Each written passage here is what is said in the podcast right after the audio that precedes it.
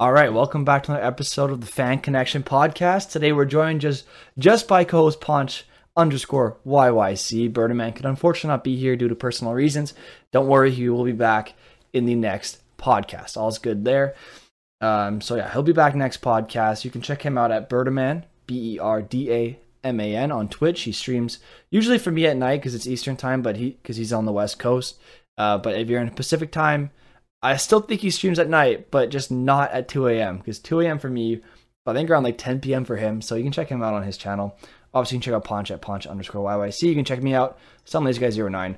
Uh, but let's get right into today's topics. Uh, you can also, sorry, just quickly, you can check us out on uh, any other platform as The Fan Connection. But let's get right into today's topics. Uh, the first one we want to talk about uh, is Ryan Getzlaf. So Ryan Getzlaf announced, or it was announced that Ryan Getzlaf will retire at the end of this season. Uh, he'll retire as a player. He'll no longer return to the Anaheim Ducks. Uh, so, Ponch, what do you think? That, that's some pretty big news. That's like the end of an era for the, the Ducks, and mm-hmm. that's a big name leaving leaving hockey. I think I think it's about time. Um, Ryan Getzlaf had a really good start to the season, but um, he's what 39 now. He's on. He's late 30s. I don't know if he's hit. Oh, he's 36. Yeah, so, yeah I knew he wasn't 39. That, that he's a, that's a little old. He, he's he's 30, he's about 36. He's at, well, you said he's 36, but I knew he's around 37 ish. Yeah. Yeah. So, I I think it's it's time. You know. Uh, so in 49 games, he put up three goals, 28 assists, 31 points. Um, it clears up some cap for them. It opens it up so then they can yeah. bring in some new guys, and I think that's good. Um, they got rid of Perry a couple years ago. back. Yeah, they got they bought him out a couple years back, and I think the the Ducks are in in the mentality that it's Zegras not Zegras quite yet, but it's it's Zegras, Terry, um, Zegras, Drysdale. It's their team now. Yeah. yeah, it's yeah, and you need that to to continue on with some sort of success. You like I love Ryan Getzlaf, but you can only hold him on hold on to him for so long because or else your core gets stale, it gets older, it's not it's not progressing and the Ducks are in the spot to rebuild.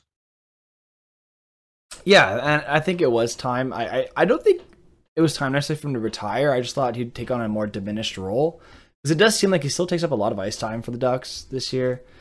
Uh, so it would have been nice if he came back on a really cheap contract. Like you're seeing Corey Perry go around from team to team, playing mm. uh, in a very reduced role and doing very well at it. Like he's he's a good depth uh, forechecker. He's still able to put the puck in the net. Still has the same skill. He plays a power play. But on five on five, he's on the fourth line. He plays with uh, Pat Maroon and uh, Pierre Edouard mm-hmm. Bellemare in uh, Tampa Bay, and they're a very good line. Like I, I watched them play, and they they're able to dominate the play uh, very often. So mm. it would be nice, or it would have been nice to see Getzlaf return in a role like that, where he's kind of just maybe not a journeyman, but he's going to like contending teams, maybe the Leafs or Lightning as well, or I don't know, some team where they can kind of put him with another player that's able to play that same grit, like two other players like Corey Perry's playing with, like Bellemare and Maroon, or maybe different players that complement his game and and form a really mm-hmm. good fourth line. I think that would have been a good role for him on a, a cheap contract. But you know what? Not everybody wants to do that. Like Corey Perry wants to keep playing, mm-hmm. he wants to win. Maybe Getzlaf just wants to retire. I think he just he's he's had a long career, man. He's made a lot of money. The, I think he's just ready to go home, and I can't really blame him for that. It'll yeah. Be, I, like, I love Getzlaf, but it'll suck to see him go. Mm-hmm. And 17 seasons is a long time here. Yeah. And it's not 17 years because it's 17 seasons. So mm-hmm. you have those you have to add those up those lockout game those lockout years, those shortened seasons for whatever reason. But yeah. And like not every player is gonna be Jumbo Joe and play until they can't play no more. Some players just understand that they to wake up, like, to wake up, go to practice, come home, and the travel and whatnot, you know, there it takes a toll on you, and Yep. some players realize they want to try something new. Yeah, no, exactly. I, I think that's just that. He's just he's just done. I think he wants to go to his home to his family. I don't think he wants to play anymore, and I don't blame him. You know, it's it definitely like you said, it takes a toll, and I think he realized it's his time. It's his time to. Like, he's earned it. Like he's won a cup. He's won at the international level. He's won in the juniors. He's he's he's part of the Triple Gold Club, right? I thought he was. Semi, Did they win when he was in the World Junior Championship, or was that U.S. this year? uh, let me pull it up. So he has a World Junior U18, uh, U20. He's got two Olympic golds, and he's got a World Cup of hockey. uh, and he's gold. got a Stanley Cup. So triple gold club, almost literally quadruple gold club if you want to consider the World Cup of hockey in there. So good for Ryan Getzlaf. He's retiring as a a legend in the game. He's, his jersey is definitely going to be retired in Anaheim. There's no way they don't. Mhm. And yeah, good for him. Maybe he'll maybe in a few years he'll be a coach. Look at Martin St. Louis. He took a few years off, came back as a coach. Mhm. So maybe once his kids are a little bit older, I don't know how many kids he has. If he has one, two, I don't know. Maybe he doesn't have any kids, but I'm pretty sure he does. Uh, but anyway, well, maybe once they're a bit older and he's like him and his wife, uh, like their kids are older and they, they don't need to be as hands on. Maybe he'll be like, all right, I missed the game and I want to go back in some role. So maybe he'll take on a scouting Yeah. role or some sort of minor role with the Ducks or any other organization close to home. And uh, yeah, I, I can Yeah. definitely see that. But for now, good for him, man. He's earned it. He's earned a rest. It's a, it's yeah, time. and I know the Ducks aren't the greatest right now, but Yeah. uh, the Ducks have been a force for a really long time. Uh, so just read off some playoff stats. Uh, 2016-17, Ryan Getzlaf had 19 points in 17 games.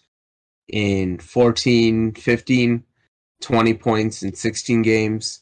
He's a playoff Uh, trooper. 13. 13 Mhm, absolutely and there there are players that just show up in the playoffs and that's that's their thing but yeah like 12 and 15 18 and 13 games like the ducks were a force for a really long time and i think now it's time for to just completely commit to the rebuild Yeah. And honestly, I think you're seeing a brand new era on the Ducks too. Like the Ducks were mm-hmm. always a bruising team to me. Whenever I'd watch them, like I know they had skill. Like they could, to quote Tyson Nash, they could skill it up, but they also were able to beat you up. So like Getzlaf and Perry, like they were really skilled guys, but they also were big guys. Even when they had Bobby Ryan, like Bobby Ryan was still a like he was still kind of bulky in his own way that he could take a hit, he could get, he could give a hit, he could dish it out too. Uh, so they always had a skilled grit style of game, like they mixed grit with skill. Whereas now it seems like the Ducks are trending towards skill and skill Mhm. alone. And I'm not trying to say that's a bad thing. I'm just trying to say it's a new era. It's just it's just different, and that's fine because hockey in the 2020s is not the same as it was in the 2000s. Right? It's Mhm. different. and this team is Go ahead. yeah oh this team is like still still finding out who it is so Exactly. And the Getzlaf Yeah. was a 2000s player. Like that was his era and he fit it very well. There's a reason he was successful, especially at the beginning of his career. And then as the game started to get more fat, uh, not more fast, faster and faster, uh, near the end of his career, that's when you saw a lot of regression because speed was never a big part of his game.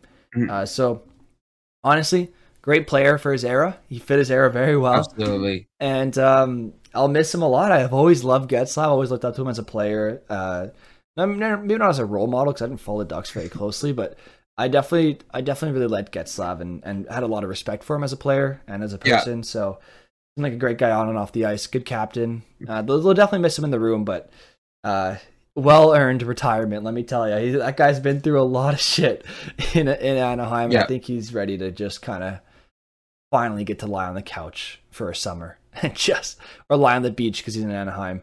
But throughout the winter, just be able to li- lie on the couch and enjoy a hockey game over a beer and not have to worry about exactly an eight pack. like, you know what I mean?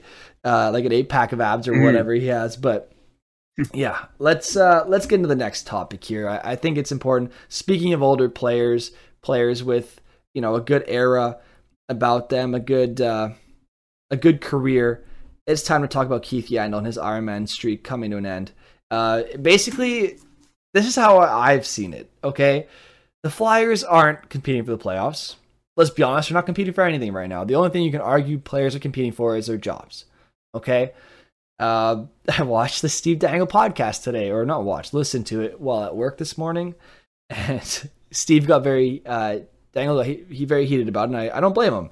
Uh, so basically, Keith Yandles played I think 989 something like that games in a yeah, row without missing a single no. game. 989, and there is yeah. uh, 12 games left in the Flyers season, and basically if if uh, Keith Yandle plays at least 11 of them, in a row, so the next 11, he would have reached a thousand games in a row without missing one game. Like that's that takes pure dedication, hard work, some luck, obviously, because you know an injury. Some players, the players don't choose to get injured; it just happens. But you know he's definitely very get dedicated. He has his his routines and he sticks to it, and and that's that's important. And and so Keith Yandle was a, a great role model for a lot of younger players coming in because of his work ethic. He was always praised for his really good work ethic, his training, and, and his his just uh, I guess dedication to the game, right?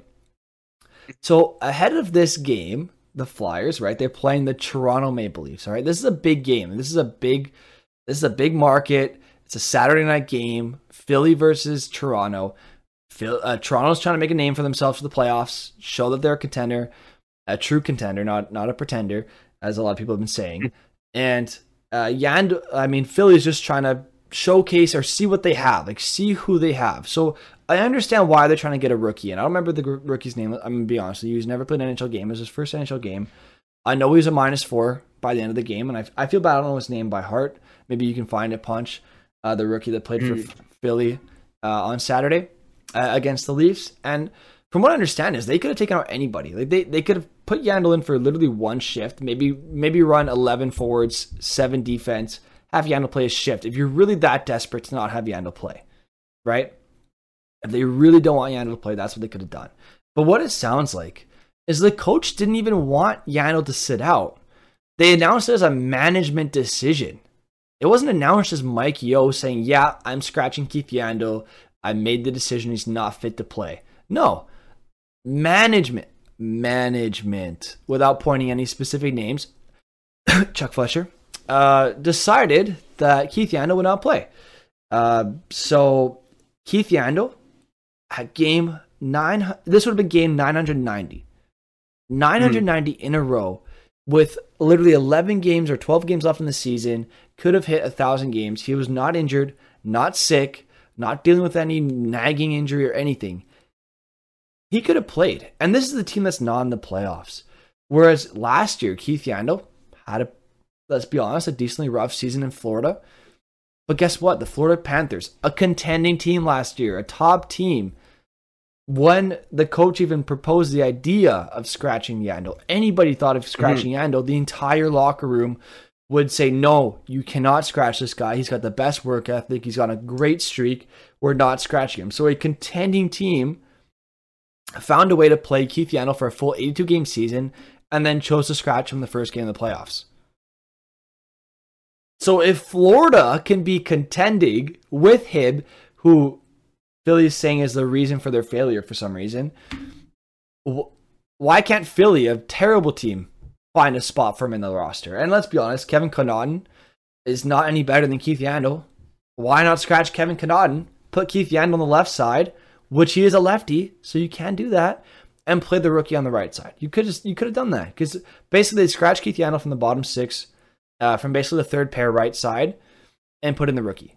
You could have just scratched Kevin Connauton and put in the rookie on the right side where they had Keith Yandle, and that would have been fine. And honestly, you would have had a a veteran line mate for your rookie, which would have been better than. No offense to Kevin Connauton, he's a way better hockey player than I am. But if I'm if I'm a rookie going to the NHL, I'd rather Keith Yandle as my line mate than Kevin Connauton. Let's be honest. Mm. Keith Yandle has way more experience, uh, especially about staying in a lineup. And uh, Keith Yandle has the best experience in terms of staying in a lineup because he literally had the longest Ironman streak. He had the best work ethic and, and dedication to the game to stay healthy for that long. So I don't blame the players for being outraged. Like Keith Yandle supposedly in his in his interview or what we saw in his interview handled it handled it very well and was very professional about it because he is a pro and he's been in the league for a long time. But uh, Kevin Hayes was irate. Like he was so angry. Uh, I don't know if irate's the right word. It's more like very upset about it. And he's, he's kind of frustrated. Yeah. He's very frustrated because, and I think a lot of the players in the room were very frustrated, and it showed based on their performance. Basically, the entire like to give you an idea of how bad that game was against Toronto on a Saturday night, Hockey Night Canada. Mm. Toronto and, and Philly, their their Sportsnet highlight package started the second period. Oh, yeah, it was that bad. So it's disappointing at best. like disappointing at best. Chuck Fletcher continues to prove that. I'm sorry, like he's proving that he's a terrible GM. He just continues to prove it. Like the only like this is a lost season. You just traded Claude Giroux for a package that was underwhelming. Uh, I, I know it was underwhelming because there's only one team he wanted to go to, but still underwhelming. Considering it's Claude Giroux mm-hmm. you just traded, uh, and then and then that's how you handle the Keith Yandle situation. I mean, dude, like literally, it's a lost season. You have a chance for a feel good story, and that's how you handle it. Dude, like, I'm sorry, your asset management and your team management and roster management is just absolute dog water garbage, man. Like that's terrible. Like, is Kevin Connauton part of your future? Is he a future top four defenseman for you? Is that why you had to scratch Keith Yandle over him? It's just like, dude, I, understand like you don't need to keep an Iron Man streak for the sake of keeping it. Like especially because Keith Yandle hasn't been great this year, but dude, you, you played 70 games with Keith Yandle. 70.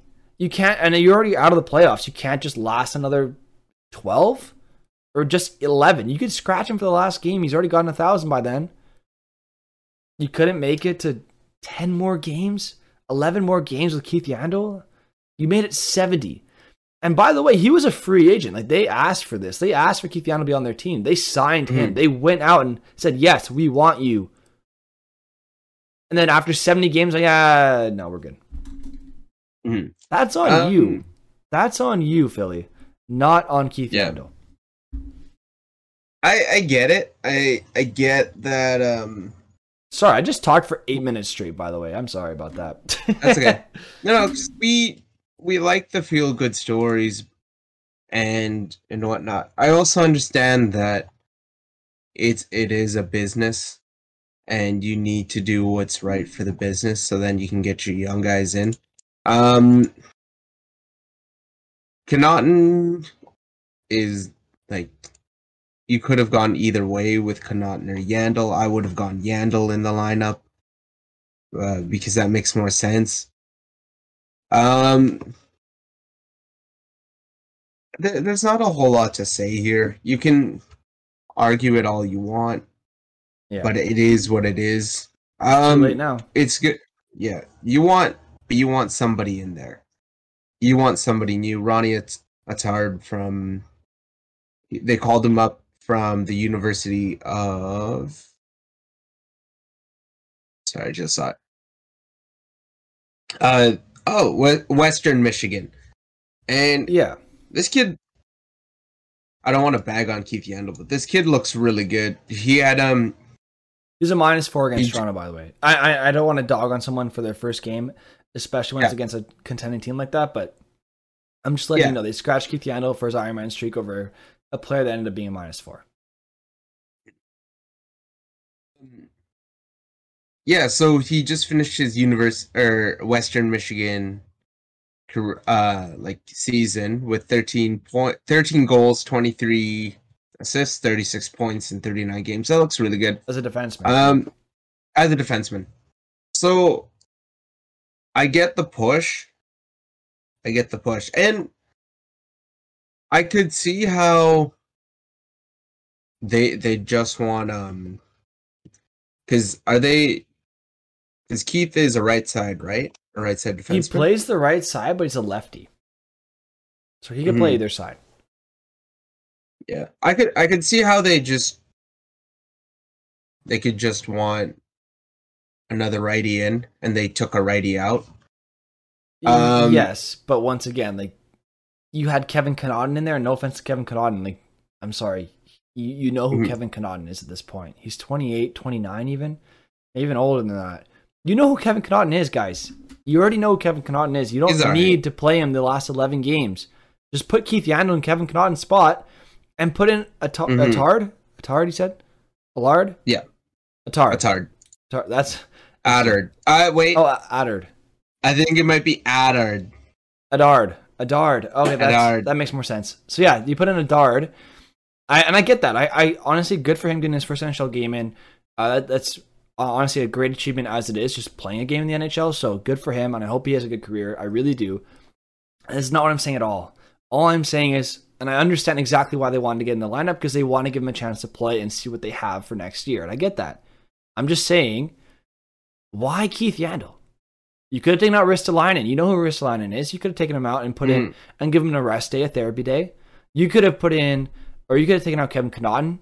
You could have taken out Travis Sanheim if you wanted to. You can take out anybody, but you choose the guy who's about to hit a thousand games straight in the NHL. Mhm. That is a dick move, a brutal move, and one that honestly I, I would I would be irate over if I'm the owner of the Flyers. All this bad publicity Mhm. that I've already had all season just got even worse because my GM made a stupid bonehead move that the coach probably didn't even want to make in the first place. The teammates in the locker room didn't want to make in the first place. And then you're sending this kid playing his first NHL game. Uh, so Adard playing Yeah. his first NHL game, and he has to go into it feeling terrible because he just ruined Keith Yandle's Ironman streak. Come on, dude. Like you know how bad he probably Mhm. felt. Like that's his opportunity. He gets it because they decided to scratch a guy who's literally about to play a thousand games in a row. That's yeah, That's but I also brutal, understand man. that brutal. He, he's getting called up. He's getting called up. He he doesn't get to like he he's not asking to be put in the lineup on this day, and he's not asking to be uh taken put in instead of Keith. no, You I know, I feel but he probably feels this bad. kid like like and also like I love the sentimental stuff, but I also understand that like they they wanted to shake up the defensive core because in all honesty their their defensive core has been so bad all year. yeah. Um just to drop some stats. Keith Yandle is a So, minus we've got- on the season, by the way. I really like like we all love Keith Yandle for his Iron Man streak, but Keith Yandle at 35 is he has 14 assists, one goal. Um where's his plus minus? He's a minus 31, I'm pretty sure. He's a he's a minus 31. So while while it is cool that he has played so many games in a row, like are we do we want to settle for a plus or a minus 31 here I mean, it's better than a minus on a, four on a bad team in one game. I'm just, I, I Mm. get exactly what you're saying, though. I, I totally understand. All logic agrees with you. Okay, like I agree with you. Like if it wasn't for his Iron Man streak, if it wasn't for any of that, he would have been scratched years ago, right? so i think not years ago, but he would have had a different Not- role. But that being said, Philly did sign up for this. They did Mhm. already play 70 games with Keith Yandle in their lineup. They already had. Yeah. Already had. And you're telling Mhm. me that now, just now, they realized that, oh, he's not the player he used to be? Like, come on, man! Like you could have, you could, like I said, scratched Kevin Connauton. You could have scratched Rasmus Ristolainen. You could have scratched Mhm. literally anybody. And like the opportunity you're giving this kid is to play with Kevin Connauton on the third pairing against the Leafs. He's going to get absolutely destroyed. Yeah. Really? That's what you Well, chose to do. I'm sorry. I think there is so many better and- ways they could handle this. Yeah. Well that and you might see risto scratched because they want to get they want to change up the lineups it's just unfortunate that it was brian yandle this time around risto might get scratched next time they might because they'll put in keith um even like not Sanheim, Sanheim. Um, Risto might get scratched. Connauton might get scratched.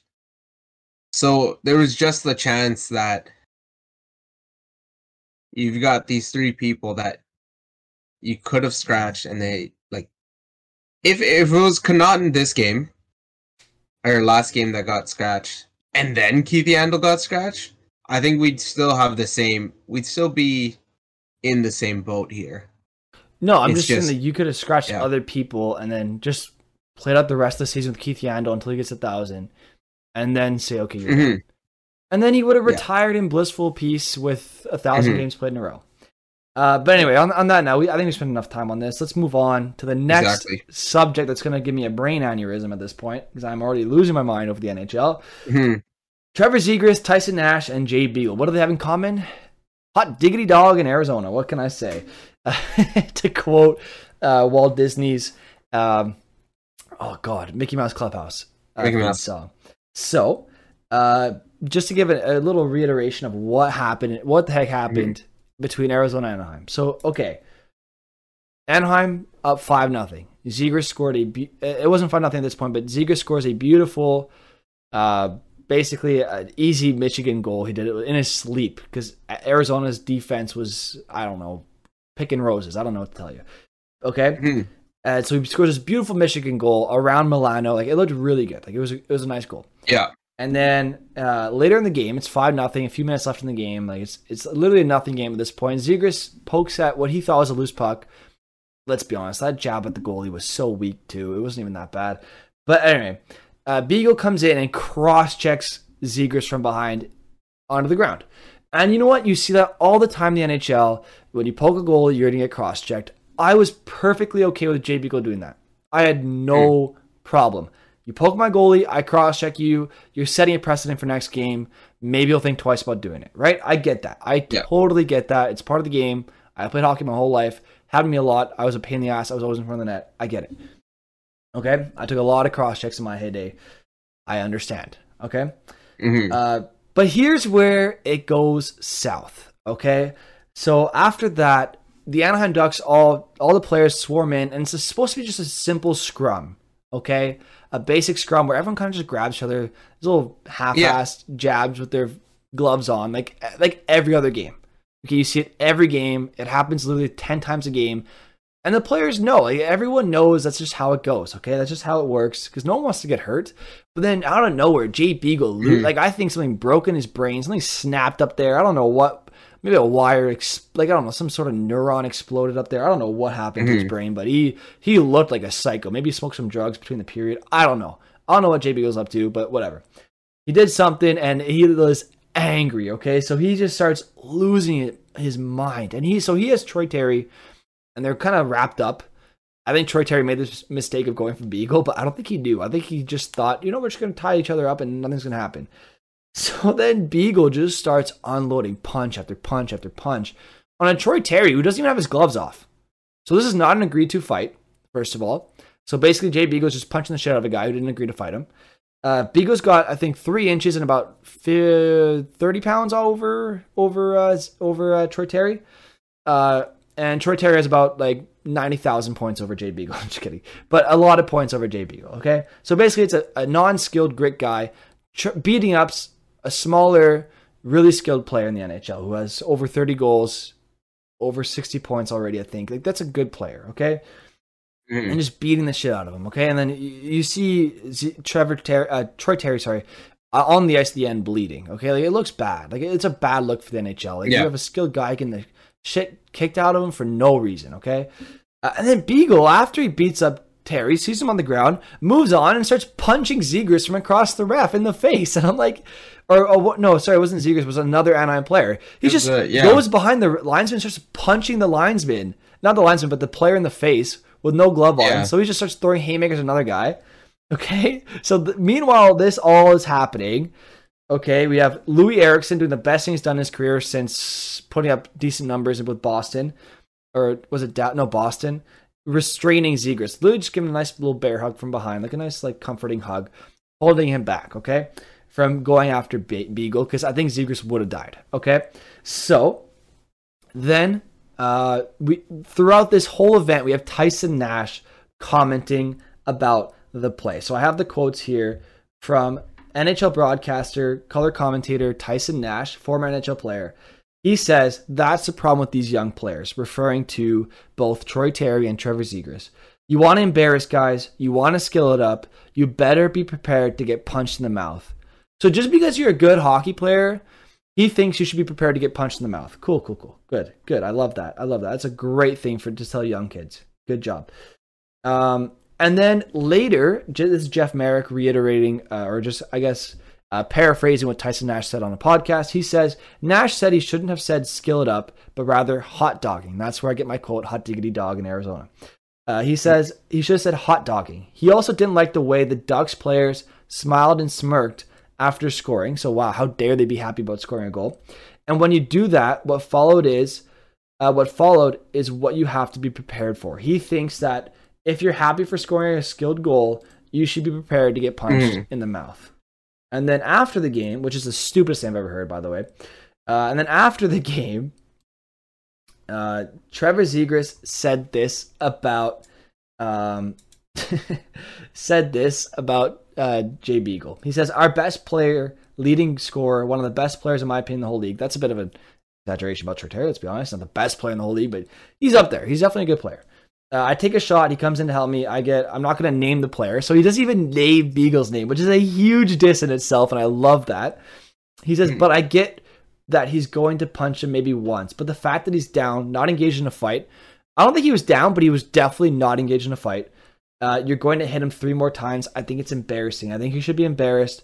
I'm not going to comment any further on whether or not I like or on whether or not I think he should have been able to get or should have even been able to get to Troy while he was on the ice. But I'm embarrassed that even got that far. I appreciate Troy for sticking up for me because I think that's a nonsense cross check with two minutes in a five nothing game. And he says I'm embarrassed for whoever it was. I'm not going to say his name anyway. He thinks the league should be should step in and punish him. Right now, I think the league should have done something. Should have at least said something. Mm. Maybe fine Beagle, suspend. I would have suspended him for one or two games at least. But I do have to disagree with Zegras on one thing. He definitely deserved the cross check. Let's be honest. Mm-hmm. I'm not mm-hmm. condoning cross checks. Maybe he should have deserved like I don't know, like a push. I don't know, whatever. He definitely deserves some yeah, retaliation for poking the goalie. It's a five nothing game. Don't do that. It's stupid. Uh, you learn that very early on in hockey. You just don't. It's just disrespectful. You don't do that. Okay. Mm-hmm. Uh, and you're already winning five nothing. Like that's you already won the game. All right. You know what I mean? Uh, but I do agree with Zegras. The NHL should have done something. They didn't because they're dumb. Uh, the NHL should have stepped in and said, "Hey, we're going to suspend this guy for one or two games because that's unacceptable. We want to protect their stars."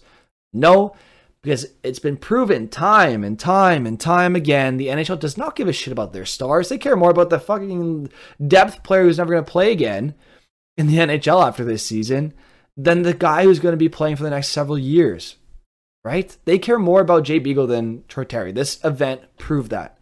And the DOPS has hired goon after goon. Look at look what they hired. They George Parros.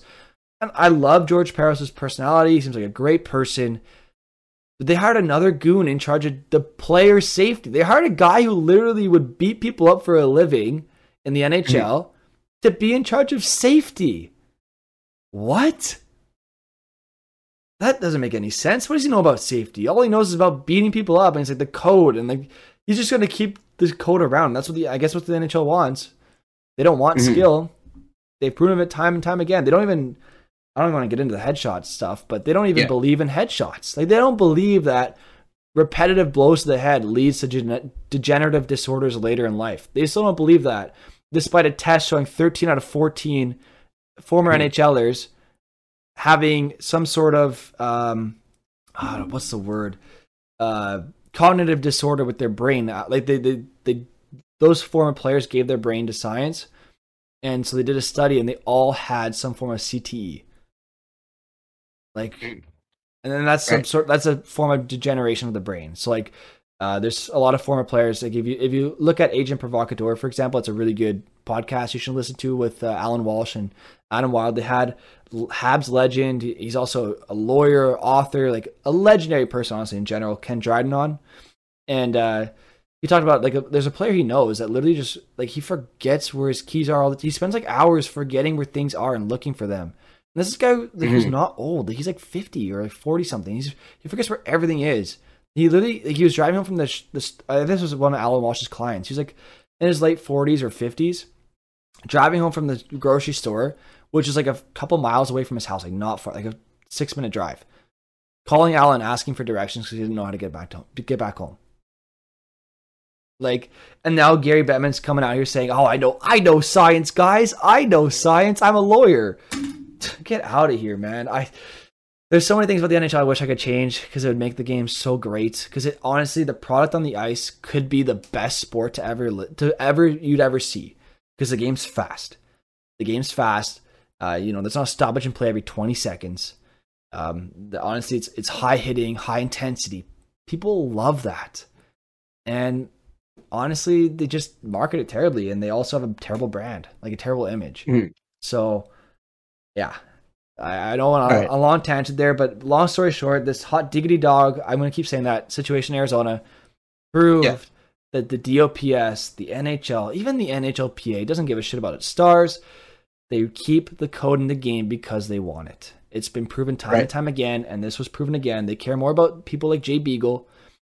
And I understand treating players equally. I do understand that, but they care more about Jay Beagle than Trevor Zegras and Troy Terry. Yeah. All right. So, well, let's just dissect the whole situation in general. So I'm just gonna break it down step by step. So you first had Zegras. Um, nice. I'd say he wasn't. I'd say he was looking for the puck. I wouldn't say he was raking for the puck, because there's the there's a difference between um looking for the puck and when the pucks when a goalie's like there and they they've starfish, you can you can also not have the puck Yeah, because that that's still that's still open play. yeah, it's And- fair that he tried for the puck. I agree. Yeah, and if it's under, you know what? Even like this is how I see it. If it's like halfway under the pad, and you can still get to it because the goalie doesn't have possession, definitely. Yeah. Because also like these guys, a lot of their money is based on goals. It's based on Exactly. it's based on points. So if you're going like it sucks because this is why people hate like people like Brad Marchand and all these other like gritty players that will take the extra jab. and they're- want that money. Like, for that. every goal is a, a million dollars sometimes. Like, like the difference Yeah. between twenty nine and thirty is huge. I agree. Exactly. So, you know what? And that's that's where we'll start. Uh do I think that was so the cross check? I guess I get it. I get it. Hundred percent. I get it, but also to cross check somebody when their back is turned is kind of chicken shit. Yeah, but it happens all the time, and like, and like I Mm. honestly like I get it because that's the only angle Beagle has. Yeah. So I get why If- he did it. I don't like cross checking. Like I'd almost rather instead of going like this, if players went like this. Does that make sense? Where their hands are closer Yeah, together, so right. you're not. It's not the stick making contact with the player's back. It's your fists. I that or I would have, or like grabbing them, grabbing them. So then, Oh, I just realized I just did a, a visual without explaining what my visual was. Basically, I just moved my hands closer on the stick so that instead of the stick making contact with the player's back, it's your fist. But that's not a natural thing to like. That's not a natural way of grabbing your hockey stick. So I completely understand. Like I've cross checked before. I literally cross checked my buddy the other week accidentally. Like I didn't even mean to do it.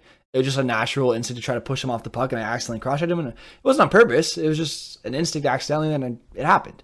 And, and obviously, Mike's a dirty over player. it. Mike's fine, Mike. oh Jesus. Um, Uh, but no, we're No. like we got over it fast. Like we understood it was an accident. Yeah.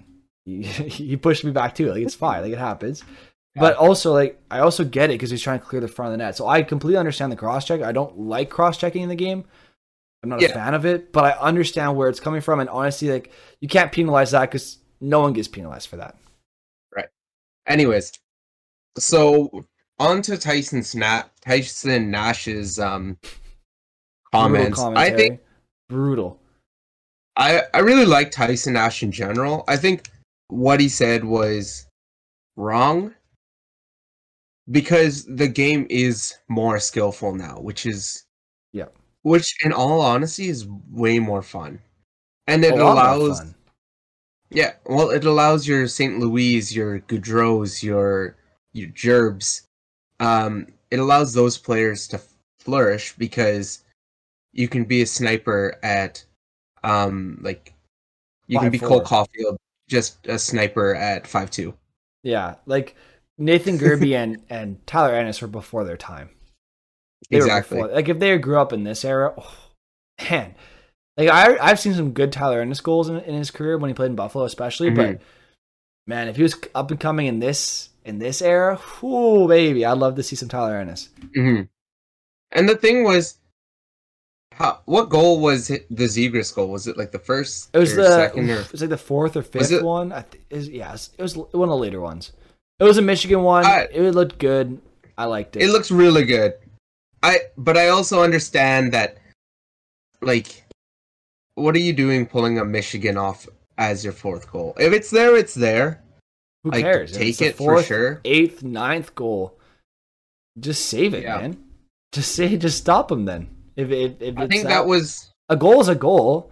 Like what? Yeah. Like what's the difference between if, if my fourth goal was between the legs, snipe on a breakaway, versus Mhm. a Michigan goal? What's the difference? They're both skilled plays. One of them just I think newer. they're both skilled plays. One of Um, just newer. But I think what Tyson Nash was trying to get across was that if you're running, you're running up the score with, um, so if you're if it was the fourth or fifth, I completely understand that when you're pulling a Michigan on your fourth or fifth, like it's kind of it's definitely embarrassing for the team. For Arizona. and I think- so get good and Yeah. spend money on your team. But okay, yeah, keep going. Yeah, no, no, that's where I'm. I'm that's where I'm kind of understanding from. Yeah, That's I, I get, I'm I get the, I get why he's embarrassed, and I that, and that's where the cross check is. As I understand the cross check more and more, like I get why he cross check because he wanted to protect his goalie, but also because he's embarrassed and that's his way of retaliating. But the freak he Exactly. did was not was not standing up for yourself. What he did was just freaking stupid and ass- Exactly. literally, literally assault. Let's be honest here. I was assault on skates, Mhm. and he'd be in great. jail if it wasn't for him playing hockey. Yeah.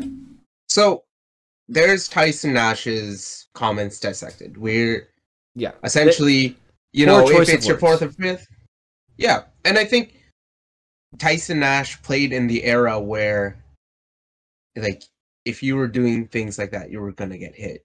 You had the prongers in that in that area. That that wouldn't stand for that, you know. Um. All right, so that's that dissected.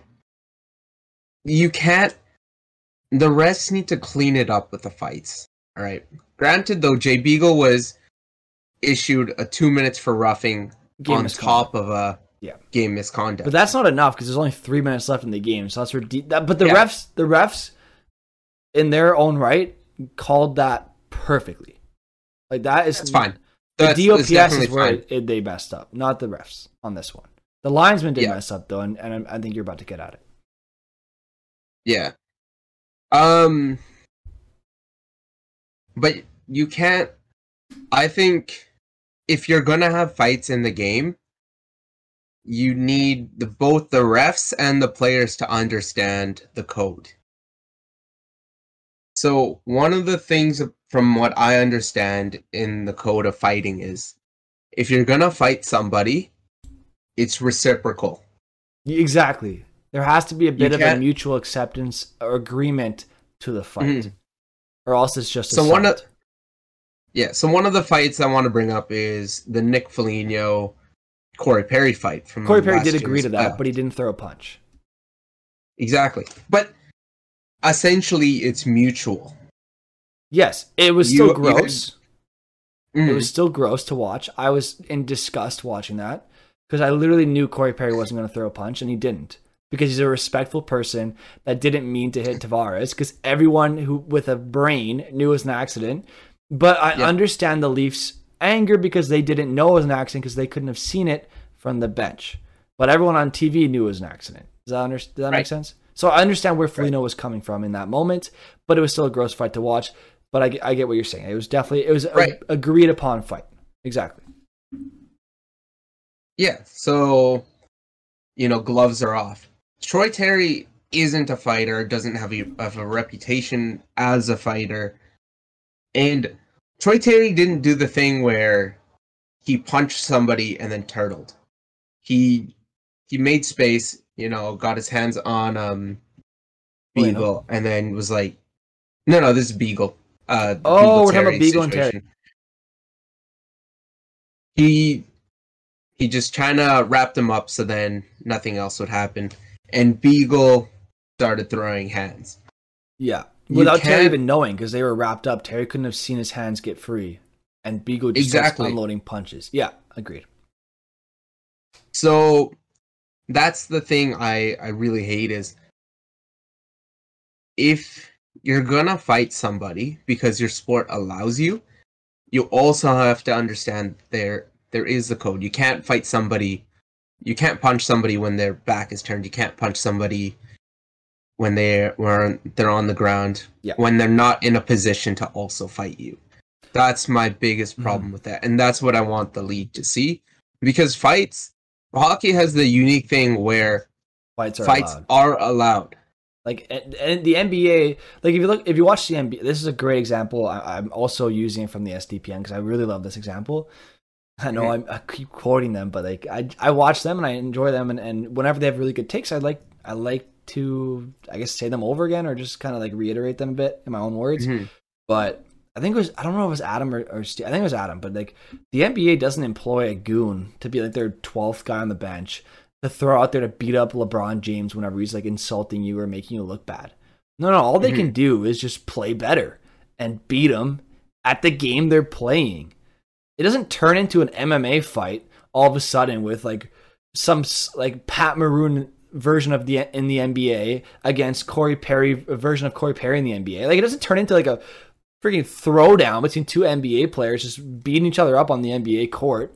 No, it becomes a battle of the game. You see stars get fired up in the NBA because they want to beat LeBron and they want to show it to him, you know, and you get a battle of celebrations and many Mhm. happy sc- not screams, but you get what I'm saying. Like, like you know, when they yell like "woo" or whatever after they score, you know, like they they, Mhm. they get pumped and they, it's all gets put into the game, and they don't like yeah, you'll get fights every now and then, but not like crazy brawl. They'll just like, kind of slap each other, hit each other, push each other.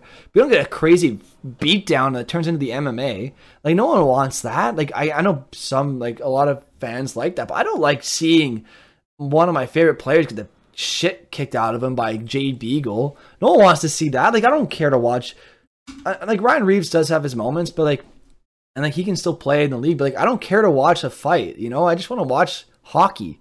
I don't want to watch two guys beat the crap out of each other all the time. If I wanted to see that, I'd go watch a freaking boxing match. I'm not here to watch boxing. I'm here to watch hockey. I'd love for every line to be able to be a skilled line. And yeah, there's gonna be big hits sometimes. And yes, there's gonna be mm-hmm. headshots. It happens. But if headshots were out of the game, if it was just if you hit if you hit a guy through the head, it's an automatic game misconduct. You're out.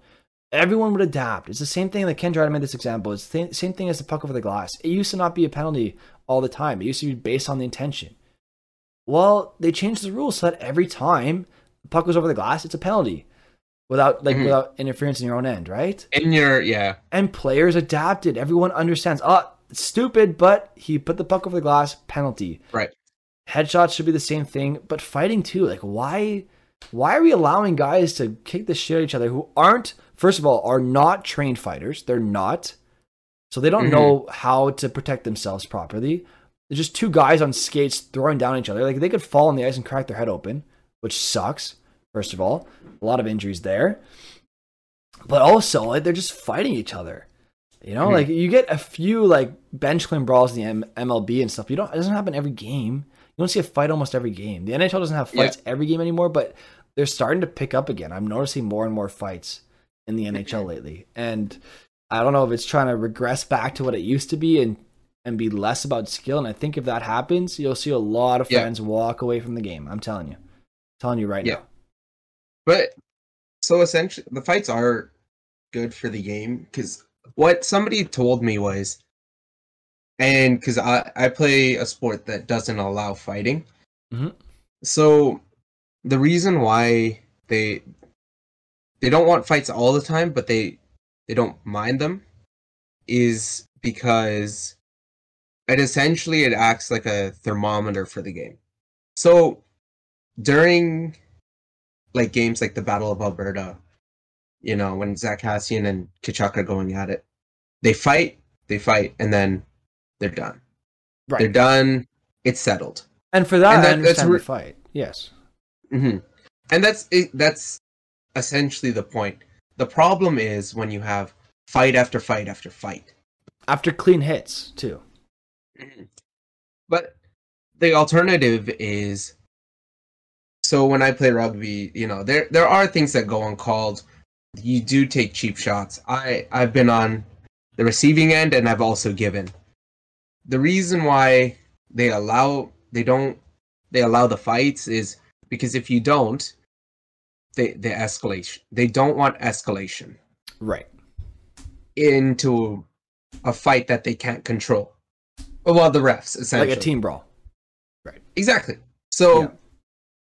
the reason why they allow fights is it puts a it ends the situation, you're done.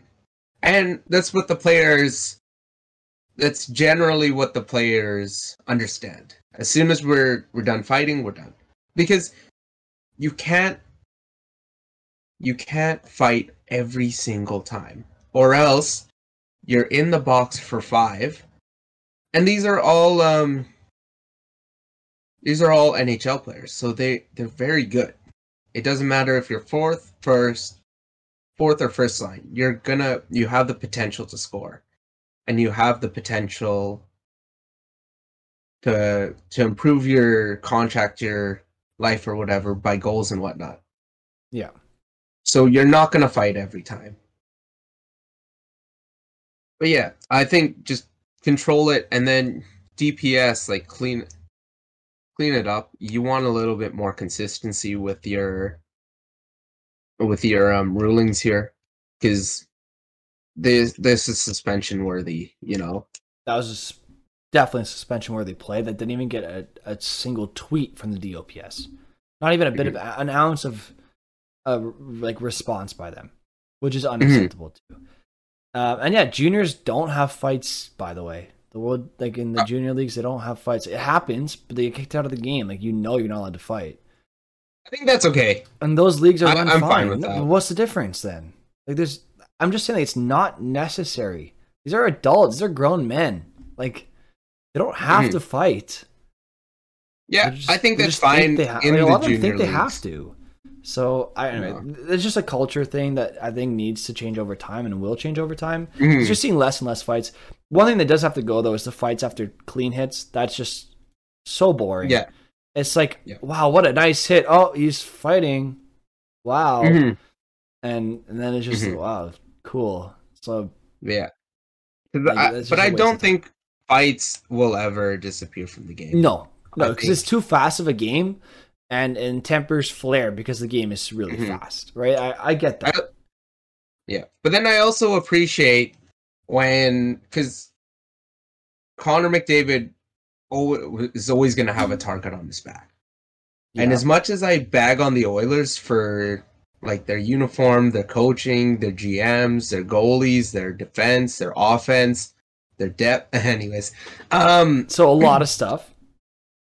it's what I like. I really like it when, like, I don't know, like when Darnell Nurse comes in and he protects your player because, as, as um as the player that's being defended, it gives me confidence that I can do what I can do, and I've got Darnell Nurse like, um, even though that his contract is Looking way terrible. too much.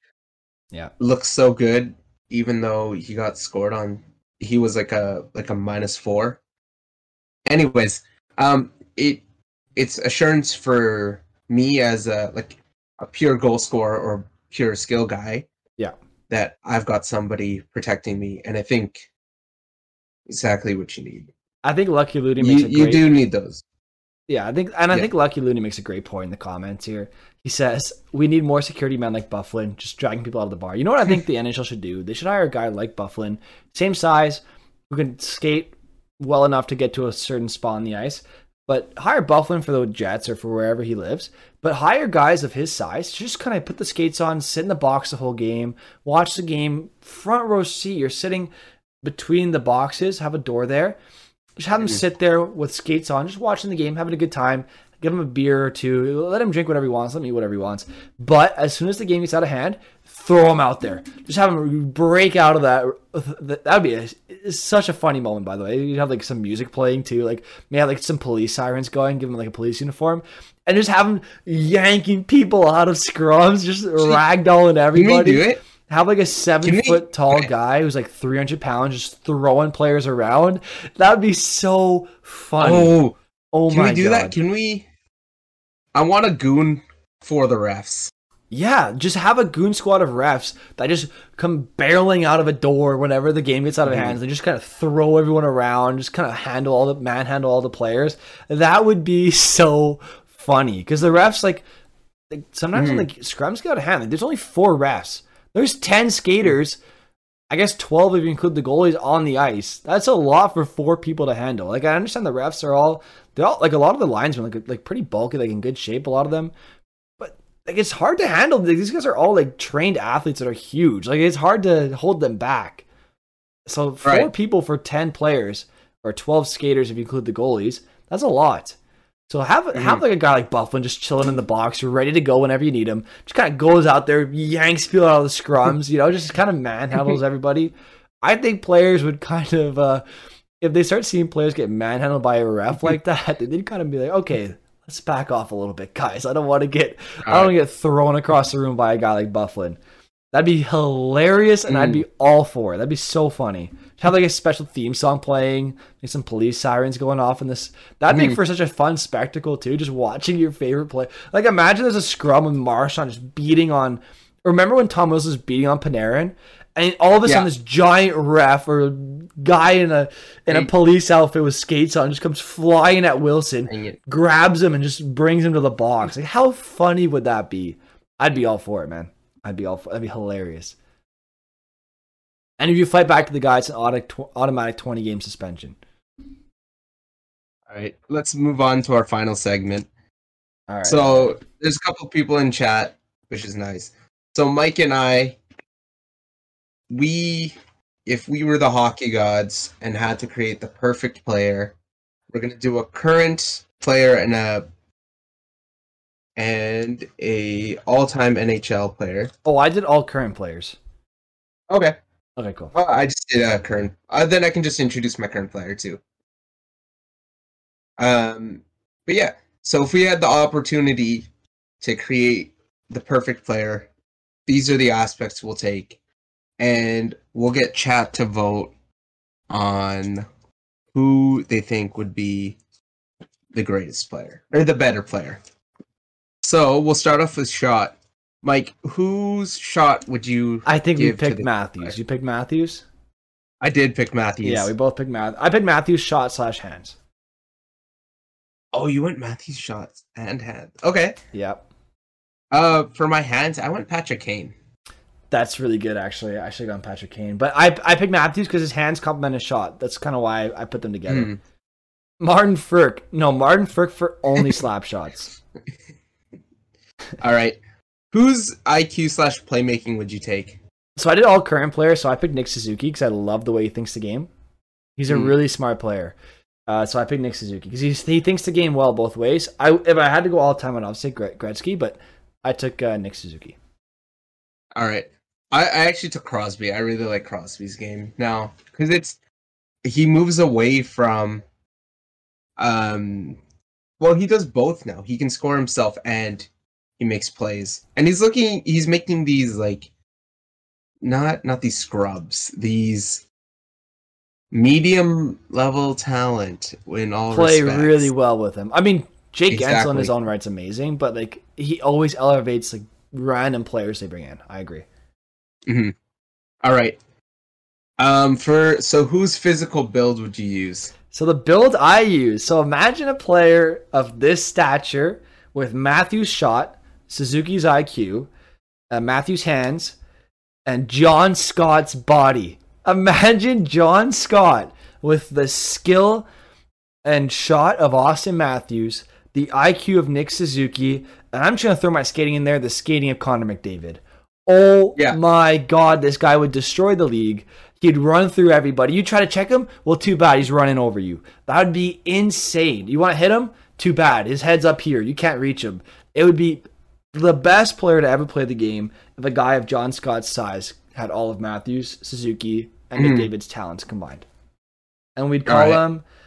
Uh, what would we call him? Oh my god, I don't even know. I'm just describing Kurtis MacDermid. no. All right. Um, my skating, I had to throw one shark in here. Who's your Mike build, Gino, though? which? Oh, it's um. I picked Alexander Ovechkin, Fair the. Russian machine. yeah, fair enough. He's, never a- he's a solid dude. All right. I had to pick one shark, and I know he's been on the low recently, but he's coming back up. I pick I pick Erik Karlsson skating. The man can't skate anymore. What do you say? Do you? You lost. I- you lost. You That's lost. wrong. You Erik lost. Karlsson's Erik Karlsson's such a good skater. Mm-mm. What mm-hmm. are we talking about? Mm-mm, not anymore. Not what he used to. Not compared to what he used to be. You're choosing Erik Karlsson. If you chose prime Erik- Erik Karlsson, I'd understand. But even then, you could have had McDavid as your skater. But McDavid's fast. We And love agile. McDavid because he's fast. And Erik agile. Karlsson. Erik Karlsson moves so No. well. no. He protects the puck. If your player's a defenseman, I, me- understand why you chose the defenseman. But if he's a forward, then that's just an L. I could definitely put him on the defense though. All right, well then Yeah, that's a bit more fair because I, I wouldn't want McDavid skating. I- ability I'd put defenseman. defense. Oh, I want Makar's. I'd want Cale Makar as my skating for a defenseman. But all right, I like Erik Karlsson has has some great. It's his style now isn't run and gun like it would have been in with Ottawa. It's more like it's more protect the puck, move laterally, and keep it so you can make a play. That's what I that's what I like. That's what I think is really good skating. So you or like that's my interpretation. I just, I just don't like. I've seen Karlsson get beat so many times this past season hmm because of his stride. So hmm I think that I don't think will allow he's- me to win. So chat, I'm not gonna do a poll because they can just they can just uh they can just uh say it in checks. There's only I think there's we got Kevin, Lucky Looney, and Spider Man from Naruto. So guys, would you prefer a player with Matthews' hands and shot, Suzuki's Mhm. IQ, John Scott's build, and McDavid's skating, or would you rather a player with Matthews' shot? I mean, Patrick Kane's hands are nice, but Patrick Kane's hands. Uh, you Mhm. said IQ of who? Crosby. Crosby's IQ, good player right there. The build of Ovechkin, and the skating of Erik Karlsson. Who I'm gonna find. I'm gonna find clips. you go with, dude? But if you find a clip of him in an Ottawa Senators jersey, it doesn't count because he doesn't skate like that anymore. Unless you're unless you're saying unless I'll you're find- saying his prime skating. That's I'll still find.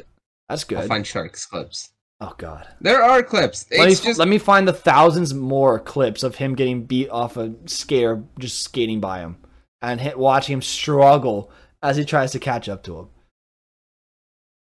All right, Like- Kev, I got to vote from Kev. Kev's already voting for me here. Thank you, Kevin. I appreciate that.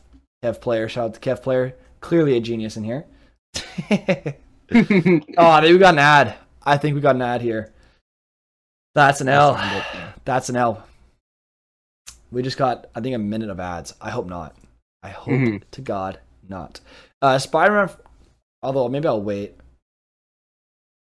Mike's build at that bad. I don't know what he means by uh, is my build bad or are you picking my build? I guess we can't vote for my build, but I'll go Mike. I guess. Ponch. This is tough to watch right now. Uh, Lucky Looney's build it. said Phil Kessel everything, Joffrey Lupul's health.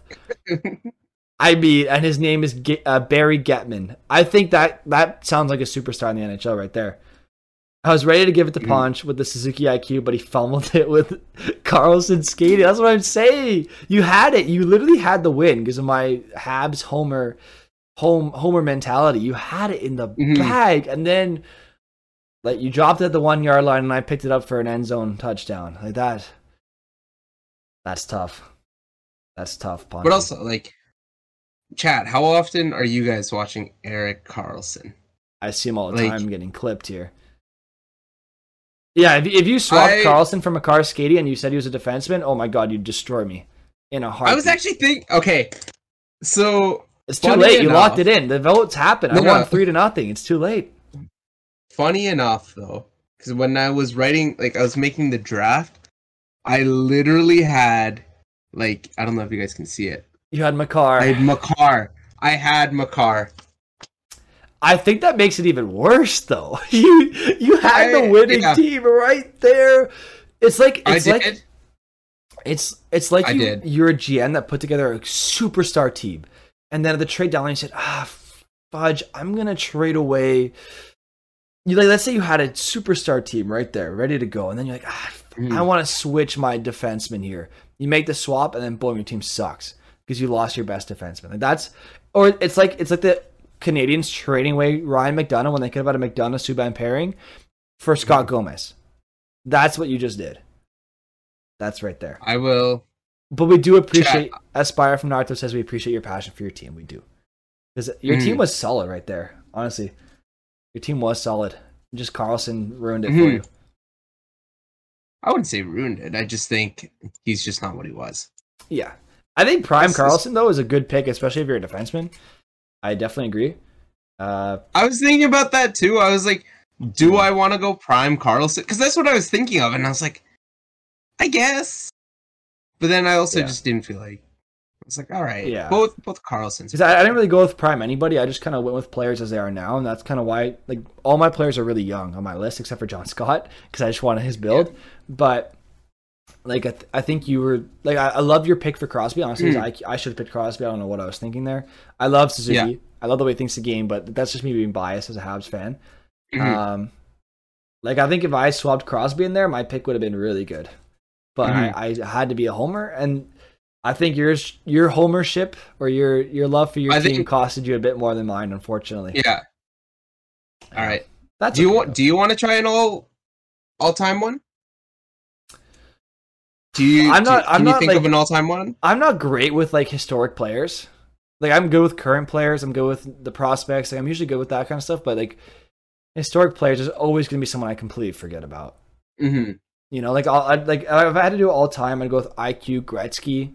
Shot, Yeah. I'd go. I'd still go Matthews. To be honest with you, Yeah. uh, build, I'd still go John Scott because I don't think we would we would ever see a freak of nature freak of nature like that with that kind of skill. Yeah. Maybe Byfuglien, maybe go with Byfuglien.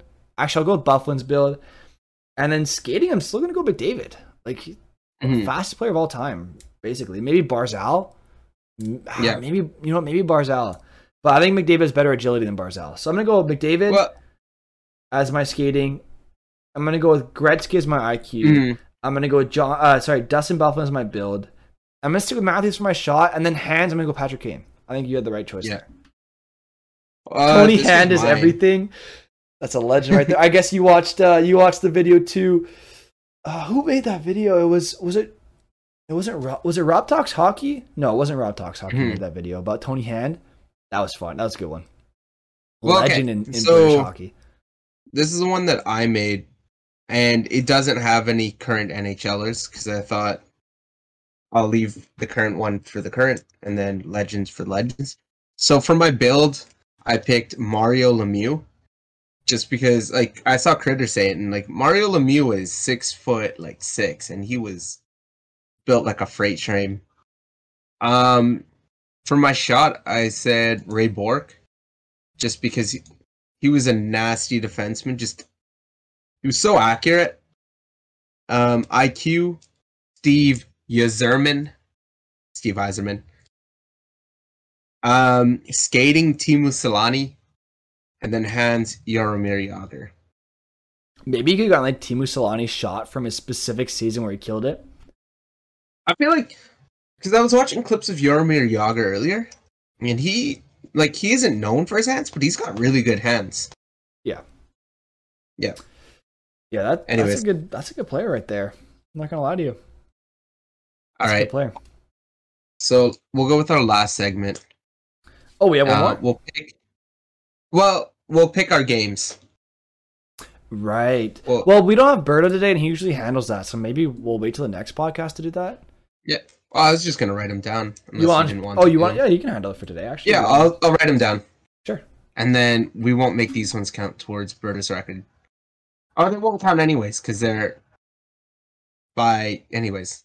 Well, It- we, it makes we, sense. We can count them. We'll just add them to the uh the total. Like for next time, we'll just count both of them. We'll we'll ask, or we can ask Bird offline. True. All right. So first games: Sabres, Hurricanes. I've got the Canes. Yep. Same here. Are you gonna write mine down too, or do you want me to write my own? Just curious. I've got yours. Oh yeah. I've got yours. All right. Yeah, I got Flyers, well. Blue Jackets. Flyers, Flyers, Blue Blue Jackets. Jackets. I'm gonna go Blue Jackets. Yeah, I'm gonna go Blue Jackets too. I really like Patrik Laine. Oh, I have him on fantasy hockey. He's killing it right now. Bad the rest of my team's kind of slowed down, but he's good, man. Oh, Matthews just scored a hat trick for me the other day, so I'm looking nice. Yeah, if you have Panthers- Matthews on your team, you don't have to worry. He's so good. Panthers, Maple Leafs. Leafs on a back to back. I'm going Panthers. I- I'm gonna go Leafs because I need another hat trick for. Austin Matthews. Um, I need another hat trick so I can like get ahead. All right, Penguins, Avs. Got Avs. I think the Penguins won the last matchup, didn't they? No, I think the Avs did. I'm gonna go with Penguins. I'm gonna go off the board. I think I think everyone's gonna go Avs here. I'm gonna go Penguins on this one. Kev saying Ponch Right. knows hockey because I I went against his Leafs. Sorry, Kev. uh, you're on a back to back against from playing Tampa yesterday. You destroyed Tampa. You're going to Florida now. I think you, I think it's gonna be a close game, but I'm calling at least a uh, like maybe an overtime loss or like a four two loss. But I think a loss. All right, uh, Devils, Rangers. Rangers. I've got the Rangers too. the the Devils can't keep a puck out of their net to save their lives right now. So Neither can the Rangers though. Actually, they, I mean, they have as long as. Shesterkin's in, fine. if But, it's like, Georgiev, uh, no, but if it's Shesterkin, they're fine. Yeah, the problem is, it's like Adam Fox. You're so good. You have like two points in a game, but then you're like minus six. yeah. His his defensive game's not very good. Absolutely I don't think, I don't think enough people talk about that. So whenever you're like, oh yeah, him for Norris, guys, his defense is not good. Like, well, it's not It's all. it's not like it's not good. It's just not great. Like it's not. It's just not exceptional. Yeah. And Yeah. whereas Canadiens, yeah, uh, Canadian Canadiens versus Sens. who? Sens. Oh, Habs. More Habs today. I'll go Habs too. Come on, baby, let's go Habs. Say I need to win. Laboo. I need to win today. Yeah. Red Wings, Bruins. I don't think I need to at, really Nope, ask. don't even ask me. Don't All even right, so me. Wings for Mike, Bruins for me. yeah, exactly. I love I love me betting against the Bruins right now. No, I, I'm picking Alright. the Bruins. Easy. Uh, Preds Wild. Uh Preds Wild. Ooh, I'm gonna go Preds. I was thinking I'm gonna go Wild this time around. There's a lot of games tonight. Hmm. Um. Stars Islanders. I've got the Stars. I'm going Islanders, baby. They're riding a hot streak right now. I want them to keep it going. They're 11 points back of the uh, the Caps right now. Caps are playing bad. Islanders are playing well. If they can win a few more games in a row here, if the Caps lose a few, Mhm. could make for a fun possibility if if we get lucky here. That'd be kind of fun. All right, and the last game, your San Jose Sharks against the Oilers. Oh, You you already know who I have. oh God! I'm gonna go with the Edmonton Oilers on this one. Sorry, I just don't see how you guys contain McDavid or Draisaitl. I think it doesn't matter if Draisaitl and McDavid score as long as we score more. I think the Sharks are scary in the fact that you could be down like yesterday against Dallas or the other day against Dallas. They were down fo- one one to four in the second, and then when I checked back later, it was a four or five game. I was like, That's actually not bad. I think yeah. that's. Mhm. I think that's um that's the thing about the Sharks. I spent like even the Vegas game, you you're down four, or you're up four, and then you just saw it like evaporate. You yeah. just saw. Leads are not a thing in. Sharks games, is what you're saying. Oh, it's it's scary. Yeah, even right now when they're like kind of dog shit, Like they can still pull out like a weirdest the weirdest wins against like Calgary or Yeah. not the Avs, but like all these like teams The- that they should win against. The the Avs are a bit of a, a, a bit of a difficult wagon to take down, but I, I could see them beating the Flames every now and then for sure. Like it happens. They Uh, they beat the Flames twice this year. oh, maybe they're the kryptonite to the Flames right now. And, the Kevin makes a good point. Like Sharks Oilers is is definitely a toss up. Like I, I could have gone either way there. Uh, it'll probably, Mhm. like Kev says, end around seven five, maybe eight five, something ridiculous. And yeah, the Oilers are terrible keeping the puck out of the net themselves. They added Brett Kulak. I love Brett Kulak, but he's not going to. he's going to make a slight difference, but he's not going to save them. He's not their savior. I think they should Yeah. address goaltending over the uh, deadline slash off season slash last deadline slash last off season slash last deadline, but they Just- never did. So Well, they picked up Cossa though, so I'm excited for that. Hopefully, Sebastian Mhm. Cossa like sl- makes his way into the league, but that won't be for a while because he's still in junior. But I think that's that's us. that's us. Yep. I mean, right, we'll, we'll see if he turns out. I mean, you never know. hmm He's still very young. Goalies are weird. It's hard to predict them. But Mhm. I think that's going to do it for today's stream. We appreciate everyone for stopping by. Uh, Critter asks, late stream now or what's going on? So basically, uh, Critter, we, we started a podcast all together. Well, I'm sure you're aware. Um, called The Fan Connection. So myself, Ponch, and Berdaman. Berdaman couldn't make it today, unfortunately. He had a he had a prior engagement that he had to get to, and, and we completely understand, obviously.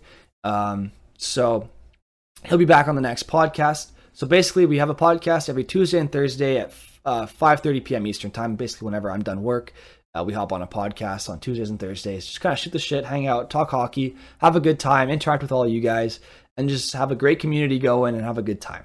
Uh, unfortunately, this Thursday there will be uh, no podcast as I have a physio appointment after work that I have to go to because it, it's important. Uh, obviously, uh, I think Ponch also you have your rugby A rugby retreat. Exactly. So you, you, Ponch has his rugby retreat. I have my physio appointment. So we're gonna postpone next Thursday's stream. We're just gonna pick it back up on Tuesday. So basically a week off, uh, or a week between streams uh, for us at the Fan Connection. Uh, but I will be hosting a stream on Friday after work. Uh, so probably around five Eastern, maybe actually probably around closer to four Eastern. Uh, we're gonna be hosting a stream where we start the roster overhaul post deadline for EA Sports NHL 22. Uh, I appreciate uh, Critter. It's nice to see you guys. Uh, nice to see you as well. We appreciate you stopping by. We'll see you in the next one. Feel free to stop by Friday if you want to get your input on the rosters, because I will be taking everyone's input. It's not just me deciding the roster. We're building it as a community roster that I will be posting when done. So uh, we'll see you all in the next one. We appreciate all your support. Kev Player, uh, obviously Ponch, hanging out with me today. You can check him out at Ponch underscore YYC on Twitch. You can check out Berdaman at B E R D A M A N on Twitch as well. You can check out Critter, Kev Player, Spider Man from Naruto. We had Lucky Looney in here as well. So we appreciate you guys all for hanging out with us today. We'll see you all in the next one. Check us out as the Fan Connection. And we'll talk to you all again soon. Awesome. See you guys.